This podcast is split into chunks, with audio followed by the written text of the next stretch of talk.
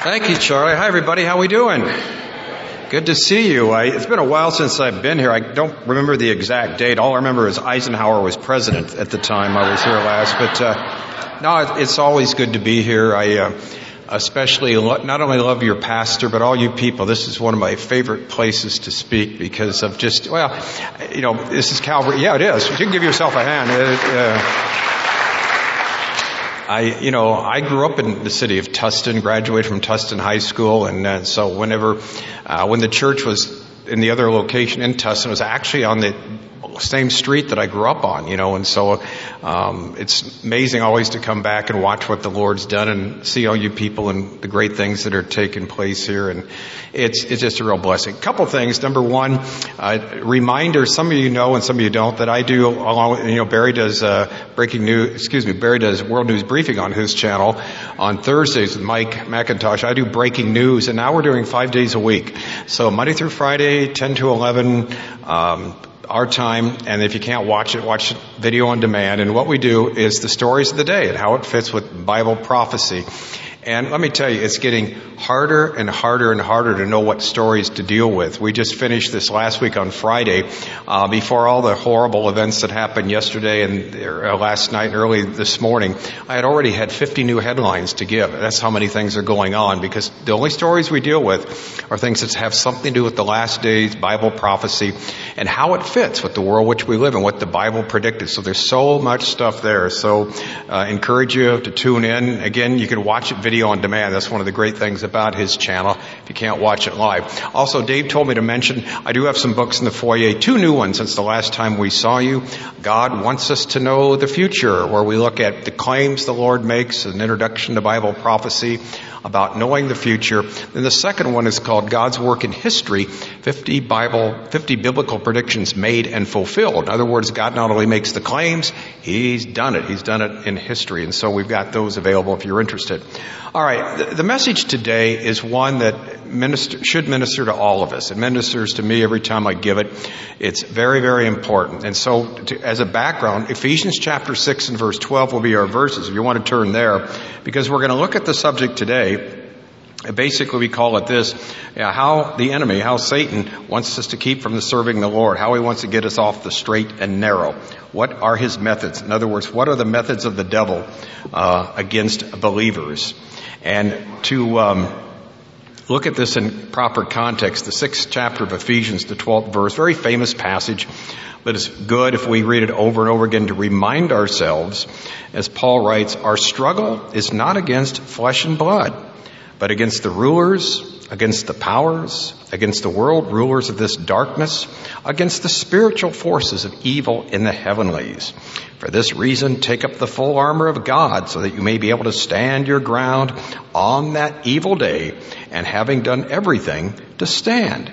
Stand firm therefore by fastening the belt of truth around your waist, by putting on the breastplate of righteousness, by fitting your feet with the preparation that comes from the good news of peace. And in all of this, by taking up the shield of faith with which you can extinguish all the flaming arrows of the evil one, and take the helmet of salvation and the sword of the Spirit, which is the Word of God. With every prayer and petition, pray at all times in the Spirit, and to this end, be alert with all perseverance and petitions for all the saints. All right, this is the, the weapons we have of warfare. They're spiritual, not carnal. We fight spiritually. We don't fight uh, with our fists or with weapons. We fight spiritually the battle there. And we only can win the spiritual battle by fighting with spiritual weapons. A number of years ago, I did a series of books on the unseen world. One was angels, the second was evil angels, demons, and the occult, and the third was a book on Satan. Now, the message today, we're going to talk about the methods of the devil. It's important that we understand this. Now, C.S. Lewis once said people make two major mistakes, two equally important mistakes they make about the devil. One is to deny his existence, but the other is to see him in anything and everything. In other words, we don't want to deny he's out there, but we don't want to see him in more things than he actually is. So we want to get a balance. The only way we can get a balance is from the Word of God probably once a week on the radio program we do pastor's perspective. We get a, a, question on something like well why did god create the devil And the point is he didn't. Uh, God created a being, a perfect being uh, called a cherub, anointed cherub, probably the highest of all the created beings, higher than the angels, up there, you know, uh, next to the throne of God. And this being uh, decided to rebel against God. Isaiah 14, Ezekiel 28 tells us by bringing a different will into the universe. Five different times says, I will be like the Most High. I will do this. I will do that against the will of God. And so because of that, he fell from his perfect position and he became Satan, which means the adversary or the devil, which means the slander. So he wasn't created that way. He became that by his sin and rebellion against God. But he does exist. He is a personal being that has actual existence. When Jesus was tempted in the wilderness, he wasn't just talking to himself when he's talking to Satan or wasn't talking to some, something symbolic. He was talking to an actual being, a created being who turned his back on, on God and who took a number of the angels with him. And so we need to understand that. The, this, the devil is personal pronouns are used of him. Uh, personality is there. And so he is this evil being that is out, you know, that does exist, that is out to get you and out to get me. So we need to appreciate that, um, that he, there is a um, war going on, a spiritual war, and he is fighting against us. Now, so the question today is, okay, what are his methods? What is he trying to do to keep us off of the straight and narrow? Well, his goal is to keep people away from Jesus Christ. That is his goal. The good news is he's miserably failed with all of us, right? He didn't, it didn't work thanks to the grace of God, so he hasn't kept us from Jesus. But if you're a Christian, you have discovered he's still there working and probably working even more now to keep us from walking the straight and narrow, from being that person that the Lord would have us to be. And so he hasn't stopped working against us. I have a talk, what are the methods of the devil towards the unbeliever? Whole different one than towards the believer. It's the believer we're looking at today, we're going to ask ourselves, all right, what is he trying to do? What is he, how is he trying to keep us from being that type of person we need to be? And what can we recognize when we see these problems come? So that's going to be the message that we have today. Okay, the first point is, it's very important. He tempts us with evil. He tempts us with evil. And this is kind of a, a no-brainer because he's called the tempter. When he took uh, Jesus up to a high mountain, according to Matthew 4, 8, and 10, he showed him all the kingdoms of the world in a moment's time. He said, I'll give you all this if you just bow down to me. And Jesus said, away with you, Satan. You're to worship the Lord your God and him alone you are going to serve. You don't worship you, Satan. I'm not going to bow down to you. Now see, if he tempted Jesus, he's going to tempt you and he's going to tempt me. We should not be surprised when these temptations come. And the scripture talks about them coming to, uh, to Bible believers. And so the first thing he's going to tempt us with evil. But there's something very important we need to understand here about this. And um, it's funny, after the first service, a lot of people said, you know, you opened my eyes to something I never thought about. Well, hopefully we'll have the same thing here. Um, th- there's two types of atheists in the world, all right? There's first of all the what we call the theoretical atheist. A theoretical atheist says, uh, God does not exist. I don't believe that God exists. And Okay, well, the problem is you can't say that, that God does not exist, because you can't know that for a fact. The only way you could know that God exists if you knew everything that was going on in the universe simultaneously. Everything in the visible universe, the invisible, everything that's going beyond the greatest stars out there, the planets, everything. However, if you knew everything going on in the universe, then by definition you'd be God, right? And so you can't make that, only God could make the statement he doesn't exist. A second possibility is if you received a divine revelation from God telling you he didn't exist, that would kind of ruin it right there. So there's no real way a person can say God doesn't exist because they cannot know that. It's called it the fallacy of categorical denial because no human being can say that. Most atheists say, well, I don't have any God beliefs. I don't believe there's enough evidence that God exists. So they're called theoretical atheist. Well, that's not what we want to talk about here. We want to talk about what we call practical atheist. And herein lies the problem. Many Christians are not theoretical atheists. They believe and acknowledge God, but the way they live, for all intents and purposes, they may as well be practical atheists because their lives don't show the Lord, at, you know, as they should. In other words, they say they believe in the Lord, but you know, their neighbors, their friends, their loved ones, they wouldn't, wouldn't know from the way they live, conduct their lives. And so what the enemy does, he gets us not to do necessarily something bad, but just basically get us to do nothing. In other words, his, his motives are this. He doesn't want us to go forward as, as Christians. So he either wants us to backslide or, with most Christians, just kind of be stuck in neutral and not really do anything. Not do anything for the Lord. So he tempts us to do evil. But here's the thing that we need to understand. Evil can be done one of two ways. First of all, they, we have what are the sins of commission, what we do. When we do something we're not supposed to do, that's sin. However, with Satan, he oftentimes tempts us to do sins of what we call omission. In other words, we don't do what we're supposed to do and we know we're supposed to do. And that's just as wrong as doing the wrong or the sinful thing. So a lot of Christians aren't necessarily doing anything wrong, but there's a number of things they should be doing they're not doing. And that is tempting us with evil. And evil says just be, act the way you are. Don't anybody know you're a Christian. Don't, uh, you know, don't live the Christian life and, and uh, you know, worship the Lord as it were. So, in other words, a, a practical atheist would say, well, you know, I believe in God, but um, I just don't live it. Now, Paul had some problems with the Thessalonians, it seems, along that line. In 1 Thessalonians 3 5, he said, This is why I could bear it no longer. I sent Timothy to find out whether your faith was still strong. I was afraid the tempter had gotten the best of you, and all our work had been in vain. Now, again, the tempter is getting them to live a way that's not consistent with the gospel. Not only doing evil, but also living as though God does not exist, and in many times, uh, not doing the right thing. And so we have to ask ourselves, take a little inventory. All right. Am I living like a practical atheist? In other words, if people looked at my life each day, would they see anything different than the person next to me that doesn't believe in God? You know, is there anything unique about my life? There certainly should be. But the enemy would like us to live, you know, again, maybe not do anything wrong. That's fine. But just not doing anything right, not doing anything. And that is something that's very, very sad because God wants us to go forward in the Christian life. Interesting illustration I heard uh, a number of years ago from a rabbi who lived at the time of Jesus or right before that time. He was talking about the penalty for certain sins and it was really interesting his illustration. He said if someone is a strong-armed robber, in other words, broad daylight, they hold somebody up, they take their money for them or whatever might be their goods, that deserves one type of punishment. But he said, for someone who sneaks into a person's house and is a thief and steals something, he says this, the punishment should be twice as much as the strong-armed robber. And someone will say, wait a minute, why? He didn't, you know, didn't threaten anybody, didn't take anything from him in broad daylight, anything like that. And here was the rabbi's um, reasoning for this. He said the strong-armed robber does it in front of the whole world. The thief believes that nobody saw him do it. In other words, he acts as though God does not exist. And so the rabbi said for acting that way, thinking he got away with it, committed the perfect crime, he had to get twice the punishment once he's caught. I thought some pretty good wisdom there because again, to make it for Christians, we live sometimes in such a way that we're acting as though God does not exist.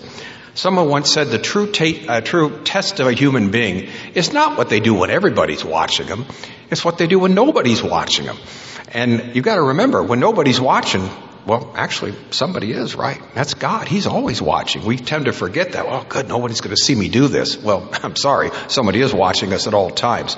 And so we've got the practical atheist here. Some of us live that way. Now, again, we're always going to be tempted. The Bible says in 1 Corinthians 10:13, the Lord always provides a way of escape. And the way of escape would be one of two things: of keeping us from doing what we shouldn't be doing, the sins of commission, or encouraging us to do what we should be doing, and that is the sins of omission. We're not doing it and telling us you need to do this, this, and this. And so he tempts us with evil. That's number one. Number two, he inspires wicked thoughts. He inspires wicked thoughts. Now the enemy does this. Uh, and we've got an illustration, Acts chapter 5 verse 3. Story of Ananias and Sapphira. Remember that? Couple Christians that uh, sold their uh, a plot of land and they said to the apostles, we gave you everything, the whole price of it. But they didn't. They kept back part for themselves. Now they didn't have to give everything to the apostles in the early church, but they bragged that they did. And Acts chapter 5 verse 3, Peter responds to Ananias and he says this, Ananias, how is it that Satan so filled your heart that you have lied to the Holy Spirit and kept back for yourself some of the money you received from the land? Notice the scripture says it was Satan who filled his heart to lie. He put this evil thought in the mind of Ananias, and Ananias went forward with it. Now, one of the things each of us ought to do, and I, you know, I've made a pact with myself. There's certain things I won't do. I will not listen to, you know, evil things. I won't read things that'll, you know, tend to make me think evil thoughts, and I won't watch things that'll make me, you know, think evil either. In other words, I won't see them, I won't read them, I won't watch them because, you know, enough evil comes my way as it is. You can't help it with watch people what they see, what they do, but you don't need to go out of your way to, uh, you know, invite evil in. You know, God has made this great invention. It really is fabulous. It's called a channel changer. Okay. And the channel changer that he invented means if you're watching something that's not edifying, you either click the TV off or you go somewhere else, right? Uh, you can do that sort of thing. And in other words, we don't need to keep watching or putting our mind and our eyes through evil. All it's going to do is, you know, bring us down. And that's what Satan wants to do. Keep us from being that effective witness from the Lord. And so, don't be afraid, you know, to walk out of something. You know, as times I've um, start to watch a movie and I think this is going to be fine. And all of a sudden, about five minutes later, go, oh no, I, you know, off it goes. You know, it just I'm not going to watch this kind of nonsense. And so we need to be able to do that. Paul in Philippians 4:8, on the other hand, tells us to think about what he says to think about things that are true, honorable, fair, pure acceptable or commendable. In other words, that's the sort of things we are thinking about. So we need to ask ourselves the question, is this, you know, edifying me what I'm watching? Now, here's the thing. Satan can put wicked thoughts in our mind or bring things there. It's what we do with them that is sinful. You know, you can't, you know, can't help if some temptation comes to you. Being tempted isn't sin. Not at all. It's what you do with the temptation. You may hear something, you may see something, or whatever it might be, and he's tempting us not, you know, to think evil things. Again, we've got to say no to that. But that's what he does. Acts chapter 5 verse 3 with Ananias. So be, be aware of that. Number three, he opposes those of us who are in God's service and opposes those of us who are in God's service. Now someone says, oh, that's good. You guys as pastors, he's talking about. No, no, no. He's talking about everybody. Every Christian should be a full-time Christian. You may not be in the full-time ministry, but you're a full-time Christian. In other words, you're to serve the Lord all the time. It's not just the person up front or the musicians or, you know, the ushers or the staff here that's full-time Christians. All of us are called to be full-time Christians. And he's going to oppose that because he doesn't want us to be that type of Christian all the time. And so he's going to do things that hinder us, to hinder uh, what we attempt to do. Uh, Paul says in 1 Thessalonians 2.18, he said, I, Paul, uh, came to you once again. Uh, I tried, wanted to come to you again and again, but Satan hindered us. He hindered the work of the Lord. In other words, he tried to keep Paul from visiting the churches, and he uses the same types of testing or temptation today. Remember when I was an early Christian, first Christian, I was new to Jesus Christ and the Bible. Uh, I didn't know anything about it, and, I, and it, my life so changed. I wanted to know everything I could. So literally, I went to church almost every night. If I find a church that was open every night, and I would go there to learn because I, I knew absolutely nothing. Now there were a couple of times I wanted to go, but things came up. You know, I just maybe didn't feel that well. Or I'm tired of this or that, and I thought, I wonder if I should go. And then all these things kind of happened at once that sort of said, ah, you can't, you know, just stay home. I thought, wait a minute now. If I'm getting all this grief, maybe something's there for me at church. Let me tell you something.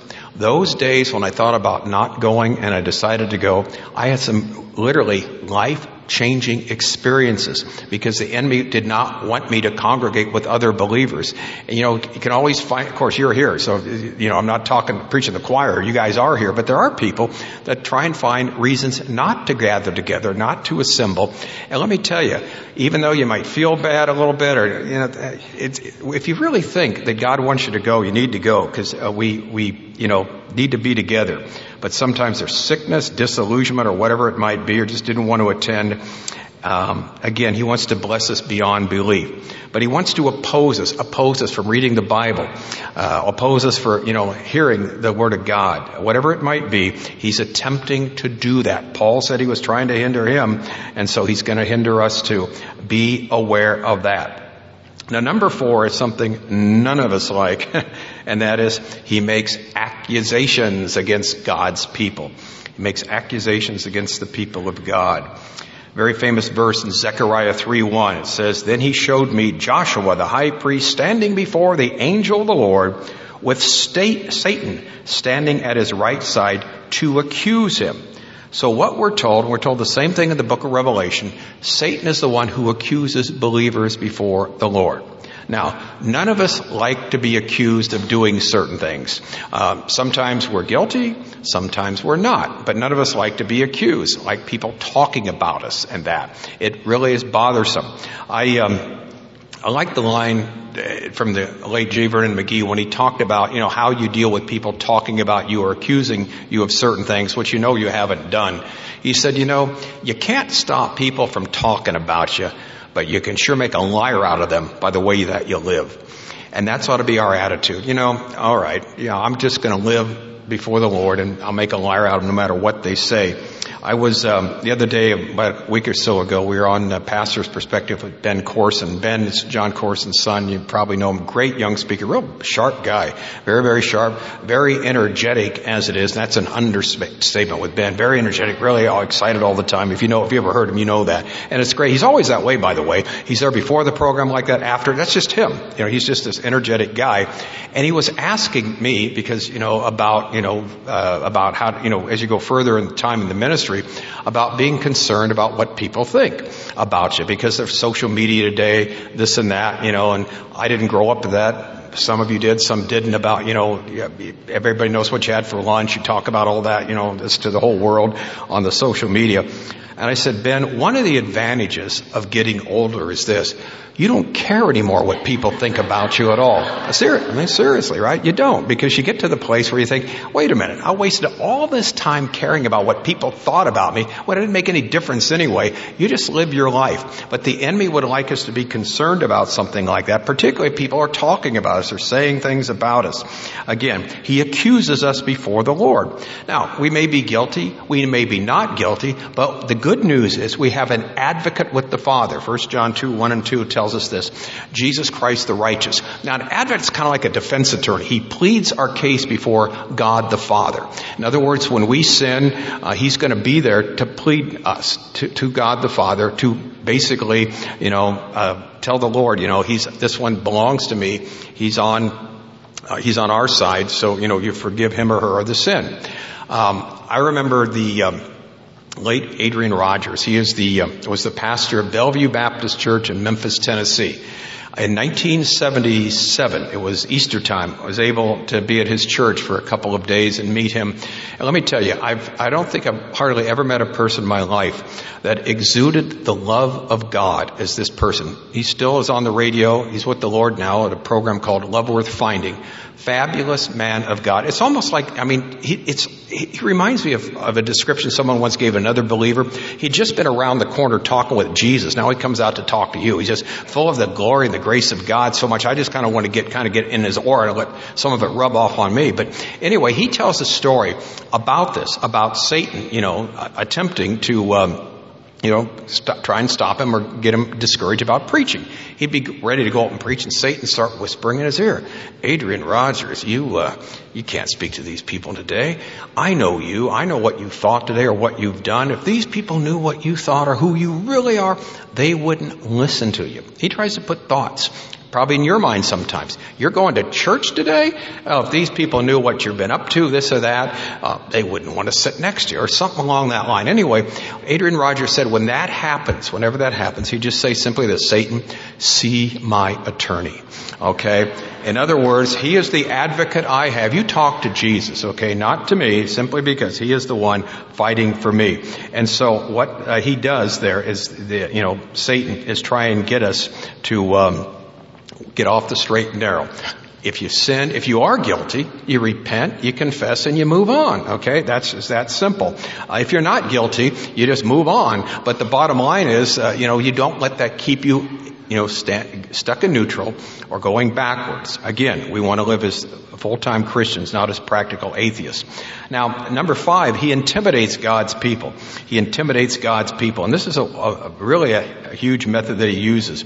Uh, 1 Peter 5, 8 says, the devil, your adversary, prowls around like a roaring lion, seeking for someone to devour. In other words, he's like a bully who wants to bully us into being afraid to speak the truth of the Lord. I really thank God very much in the bottom of my heart for your pastor Barry. Uh, you've got a guy here that doesn't care about. He just wants to speak the truth. That's all he's going to do. He, you know, whether it offends people or not. This is the word of God. This is the truth. My job is to preach that, and he's not afraid of, of telling it like it is. There was a poll recently and it said something like 50% of the pastors are afraid of speaking out on certain things because they don't want to offend anybody.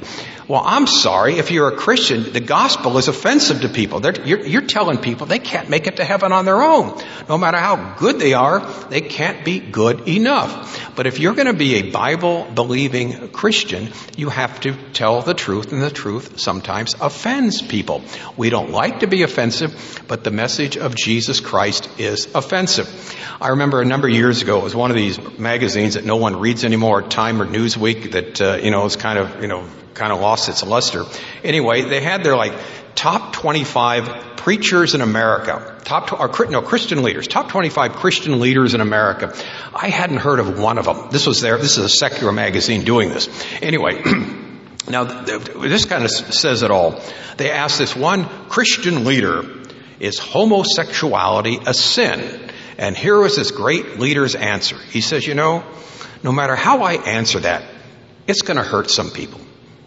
That was it. That was his answer. I mean, it's a yes or no question, but his, he didn't, again, didn't take any stand. You need to take stands on things that are right and wrong, and the Bible is very clear on that. So don't be afraid to offend anybody. Don't let Satan intimidate you. I remember um, years and years ago, it was a long path. This is in the late 80s. I happened to be in the audience because uh, a friend of mine was on the Phil Donahue show. Some of you remember him. He was like the original talk show host, goes very controversial topics, but he'd ask the audience to chime in, ask questions. He'd have these controversial guests. Oftentimes he'd get a Christian on and he, you know, he, he'd put his arm around him and said, now come on, you don't really believe Jesus is the only way, do you? There's some good people out there that are going to go to heaven because they've lived great lives, aren't they? And these guys would start shaking and sweating and go, well, uh, hum, hum, hum, okay, good. And he, many of the times get the Christians not to stand up with the truth. And our message is, I'm sorry, Jesus Christ is the way, the truth, and the life. So here's what you do when you hear these and these type of accusations against you. Because Phil would say, you don't really say that, do you? Alright. When people come to you and say, why do you say Jesus is the only way to get to God? Why do you say He's the way, the truth, and the life? Why do you say He's humanity's only Savior? Here's how you answer the question. Say, oh no, time out. I'm not the one that says that Jesus is the way, the truth, and the life. I'm not here to tell you He's humanity's only Savior. I'm not here to tell you without Him you're gonna, you know, spend eternity apart from me uh, from God. This is not my message. This is Jesus' message. If you have a problem, take it up with Him, not me, because I'm just delivering the message. In other words, you, many times we are put on the spot, intimidated by, why do you say this? We don't say it. Jesus said it. He's the one you got to deal with, not us. And he proved his case by performing miracles, um, fulfilling prophecy, and coming back from the dead three days after his death. So don't let people intimidate you. All right, uh, number six, he seduces people to sin. He seduces people to sin, and um, in doing so, he finds a way that he knows each of our weaknesses. Uh, 2 Corinthians 11:3, Paul said, "I'm afraid as the serpent deceived Eve by its coming." Uh, your thoughts will also be led astray from a sincere and pure devotion to Christ. All right. Satan is smarter than us. He knows our weaknesses. He knows what will cause us to sin. We need to be aware of that. Now, oftentimes people think, well, obviously he's going to get this person, but he's not going to get me. I um, did a retreat many, many years ago, a singles retreat uh, up at uh, Twin Peaks, the conference center of Calvary Chapel, Costa Mesa. And the place was packed. I think we had 350, something like that, you know, singles there for this weekend. And I, I thought, and, and, whenever I do a talk, I always try and think of doing it kind of out of the box a little bit differently. So I read the story of the wayward son, the prodigal son. And I said, you know, most of you have heard this story, you know the story, but here's the thing. Um, here's a question I got. What caused him, we're not told, what would cause him to leave the father's house and go in the far country, waste all his money and live a crummy, sinful life after he was well received at home?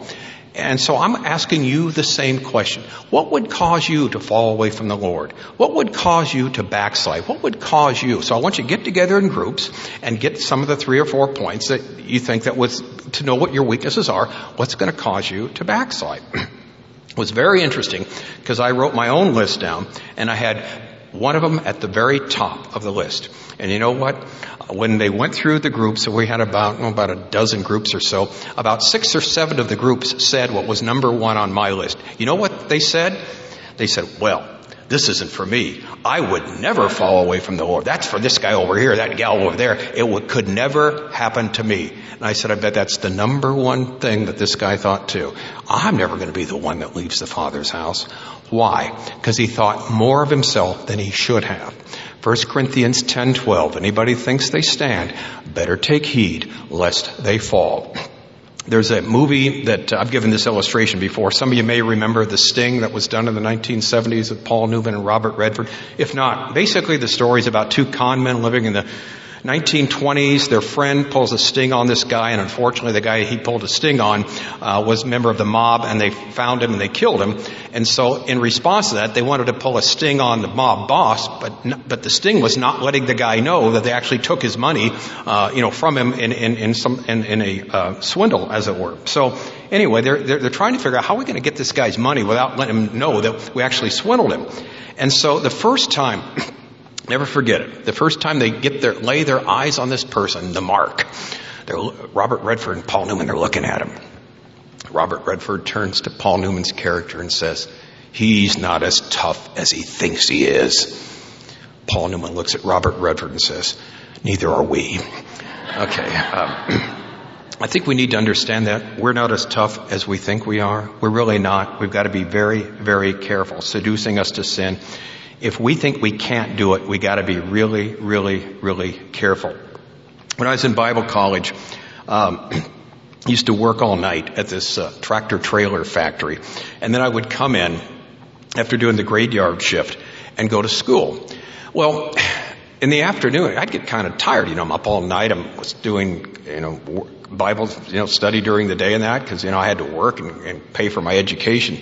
The problem was I had this one class in the afternoon, two days a week, and the professor, God bless his heart, but he was boring. He was really boring. And I didn't want to fall asleep in the class, but many times I had to, you know, kick myself to wake up. But there was one time we had this discussion that I perked up, and of all the forgetful things, all the non, non-rememberable things in that class, I've never forgotten this day, this class to this day. He was speaking on the subject of the potential sin in the lives of a believer. And here's what he said. He said, I don't care who you are, how close you are to the Lord Jesus. Given the right circumstances or the wrong circumstances, there is no sin that's beyond you committing. In other words, you could commit any sin possible because your sinful nature, no matter how close right now you're walking with the Lord Jesus. Now I'm listening to that, think, wait a minute, and I started thinking, hmm, you know something? He was right. Given the wrong circumstances, I in my old nature can do anything. It's still there. It's still within me. And so to, we need to recognize that. It was those, you know, the people again, I'll never forget that at that singles retreat. Well, that's going to be somebody else falling away from the Lord, not me. You know what? Over the years, what I found out, many of those ones who said not me are not walking with the Lord anymore because they thought I could never sin. Look, it can happen to any of us. That's why we always need to check ourselves. 1 Corinthians 10, 12. Uh, again, if you think you stand, you better take heed lest you fall. Now, of all the sins, that all the things he tries to do to keep us away from the living God. In other words, of all the things that Satan attempts to do to keep us from walking the straight and narrow, the last thing we're going to emphasize today, and the number one thing is this, and we get calls like this almost every single day on the radio. And here are his methods. You know what he does? He puts doubts in the minds of the believer. Doubts in the minds of the believer. Not a week goes by where someone doesn't call up and says, I don't think I'm a Christian anymore. I can't be a Christian. Maybe I was never born again because I have struggled with this sin or that sin or I'm having these problems or that. Uh, does this mean I'm lost? I'm not going to heaven?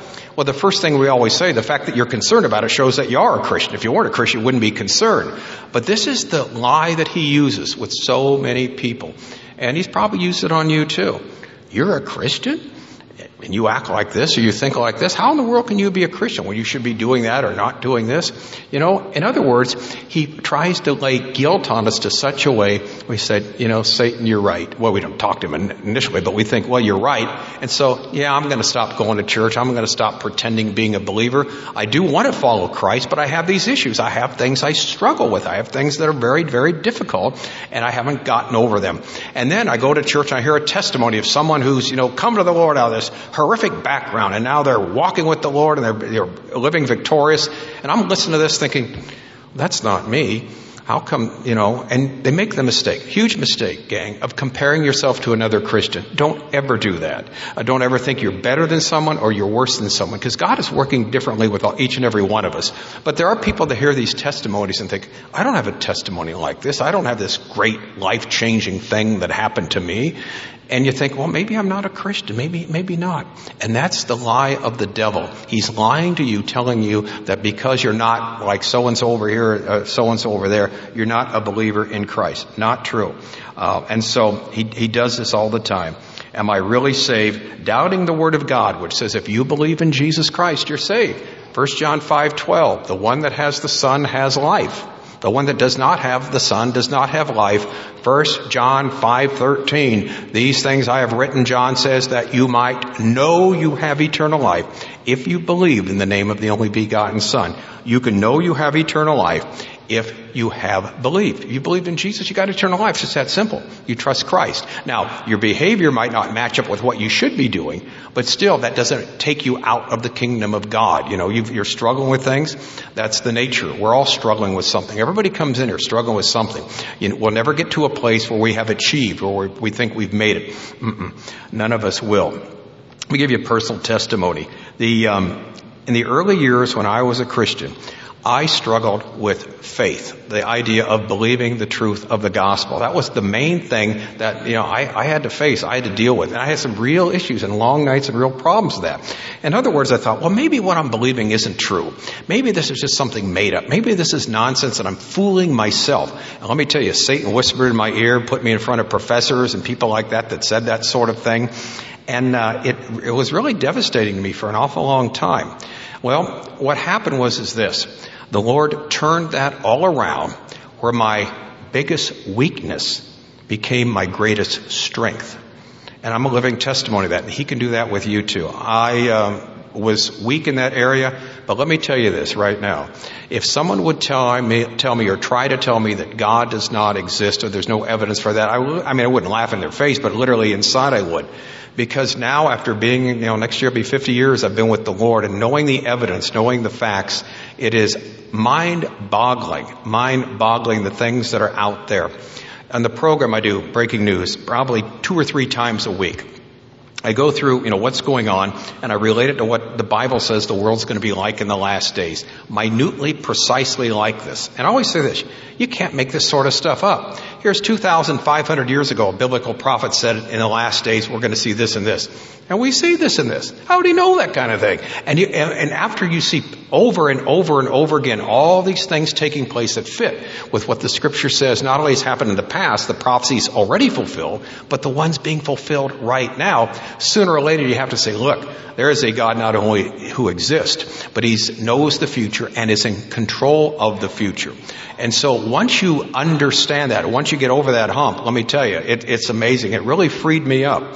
And so, but the bottom line is, you need to fill in the blank in your own life. If someone would ask you today, you don't have to answer out loud, what is your greatest weakness? You have to understand what it is because we all have them. Now, you confess that to the Lord. I had to confess it, Lord, I'm weak in faith. I don't know, you know, I, I, I want to believe you're there, but I don't know if I'm just talking to the ceiling. But what happened was he wants to make it your greatest strength. And that way you can give glory to him because it certainly wasn't you doing it. And so, but he tempts us. He, he tempts us in the sense that he tells us basically, uh, there's, puts doubt in our minds. You really believe this? Has God really said? You know, he, he's, he's not original at all. It's the first thing he tempted Eve with. Did God really say? Genesis chapter 3. So he still does that today. Has God really said? Yeah, well, he has said, and the evidence is there beyond any shadow of a doubt if anyone is interested in finding out what the evidence is. So, bottom line is this. You're out there, you're trying to live a Christian life, but there's an enemy that you and I have that doesn't want you to live that life, and he's trying to do everything he can to um, keep us from doing it. Today we've talked about some of his methods, what he tries to do to keep us off the straight and narrow. And what each of us need to do is examine what we've said and say, all right, hmm, which area am I weak in? What do I need to change here? What is he, how's he getting to me? Or say, or the light bulb comes on. Oh, that's what, that's why this is happening. It's the enemy trying to keep me from walking the straight and narrow. Once we understand this, once we know that this is an attack of the enemy to keep us from being the type of person God would want us to be, we can deal with it and we can be victorious in Jesus Christ. But first of all, we have to know, again, know His methods. The Bible says we are not ignorant of those. Well, today we've talked about a number of them. So as we leave today and think about it, I want you to, you know, really think in your heart of hearts, what do I need to work on? What do I need to be careful? What area of my life do I've got to watch so I can be that faithful servant of the Lord Jesus Christ? Let us pray. Heavenly Father, thank you so much that you have given us a roadmap of not only how to live this life, but also of the pitfalls that are there from the adversary who would try and keep us off the straight and narrow.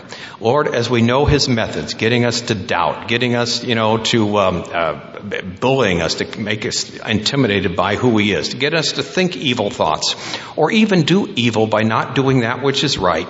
I pray for each and every one of us that as we look at these things, we will understand this is coming from the pit of hell and we need to do something about it by trusting the Lord Jesus Christ and walking with Him. Thank you, you've given us the, the roadmap, the, the textbook, Lord, as it were, the framework of how to live this life. Help us by your grace live it and be that person you'd have us to be. And we thank you for it so much. In Jesus' precious name, amen. All right, God bless you guys.